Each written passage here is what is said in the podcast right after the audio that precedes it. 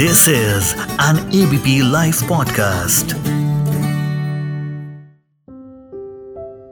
दोस्तों, देश के कुछ हिस्सों में मॉनसून ने दस्तक दे दी है और कहीं कहीं अभी दस्तक देना बाकी है। आज का एपिसोड मॉनसून स्पेशल होने वाला है। मैं हूँ अर्शद और आप सुन रहे हैं रिवर्स गियर सिर्फ़ और सिर्फ़ एबीपी लाइव पॉडकास्ट पर। बारिश। कितना कुछ याद दिला देती है ना? कितनों को खुश कर देती है। कितनों को उदास भी। ये सब कुछ वक्त की बातें हैं। कभी बारिश की बूंदों से निकलने वाली आवाज़ और सौंधी खुशबू वाली मिट्टी में हम अपने पुराने अच्छे पलों को ढूंढते हैं। बचपन को याद करते हैं, स्कूल के दिनों को याद करते हैं। बारिश में नहाना और बिछड़ा हुआ प्यार। जिसे आप प्यार करते हैं, वो अगर आपके साथ होता है तो आपको वो ढलती शाम में बारिश और चाय के कप पसंद आते हैं। मेरी भी कुछ ऐसी ही कहानी है।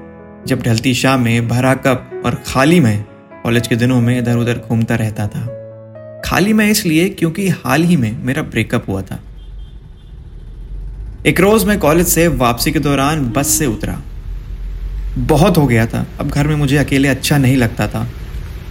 सेक्टर 18 की उस चाय की टपरी पर मैं गया। सोचा आज नहीं सोचूँगा उसके बारे में।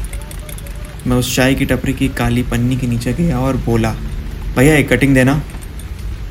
बारिश की वजह से भीड़ कम थी वहाँ। सिर्फ़ वो थी। वो। आज भी मेरे लिए सिर्फ़ वो ही है। नाम तलाश नहीं कर पाया। वो दिखने में लंबी थी। थोड़ी भीगी, खुले बाल। और कॉलेज वाला बैग उसकी पीठ पर था। चाय वाले भैया दोनों को मिट्टी के हुंडे में चाय डालकर दे रहे थे। चाय फूक फूक कर पीते हुए वो बोली, चाय और बारिश का कितना परफेक्ट कॉम्बिनेशन होता है ना? मैं हकलाते हुए बोला क्या क्या आप मुझसे बात कर रही हैं? हाँ और क्या? मेरे ख्याल से हम दोनों ही हैं यहाँ पर। वो बोली, मैं सोच में था कि कहीं ये मेरे कॉलेज की तो नहीं, और अगर नहीं तो कौन है मुझसे क्यों बात कर रही है? मैंने चाय का सिप लिया सुड़क करते हुए। वो बोली, मेरे पापा भी ऐसे ही सुड़क करके चाय पीते थे। मैंने बोला, पीते थे मतलब? हाँ वो अब इस दुनिया में नहीं है। ओ ओ आई एम सॉरी ना ना इट्स ऑल राइट वैसे आप मुझे जानती हैं। हाँ और क्या? स्कूल में पढ़ा है ना? Every Indian is my brother and sister तो आप मेरे भाई हुए? मैंने बोला, मैडम, मैं आपका भाई भाई नहीं हूँ समझिए आप? अरे चिल, आप अकेले हैं तो मैंने सोचा आपको कंपनी दे दूँ। अलग सी थी वो खुश मिजाज हसमुख, मजाकिया। वो बोली, बुरा ना मानू तो एक सवाल पूछूँ। पूछिए, कब हुआ ब्रेकअप ये क्या पूछ लिया था इसने? सवाल सुनते ही मुझे ऐसा लगा कि ऊपर लगी काली पन्नी उड़ गई हो और ज़ोर ज़ोर से बारिश मेरे ऊपर होने लगी हो। सवाल मेरे मन में था कि इसको कैसे पता?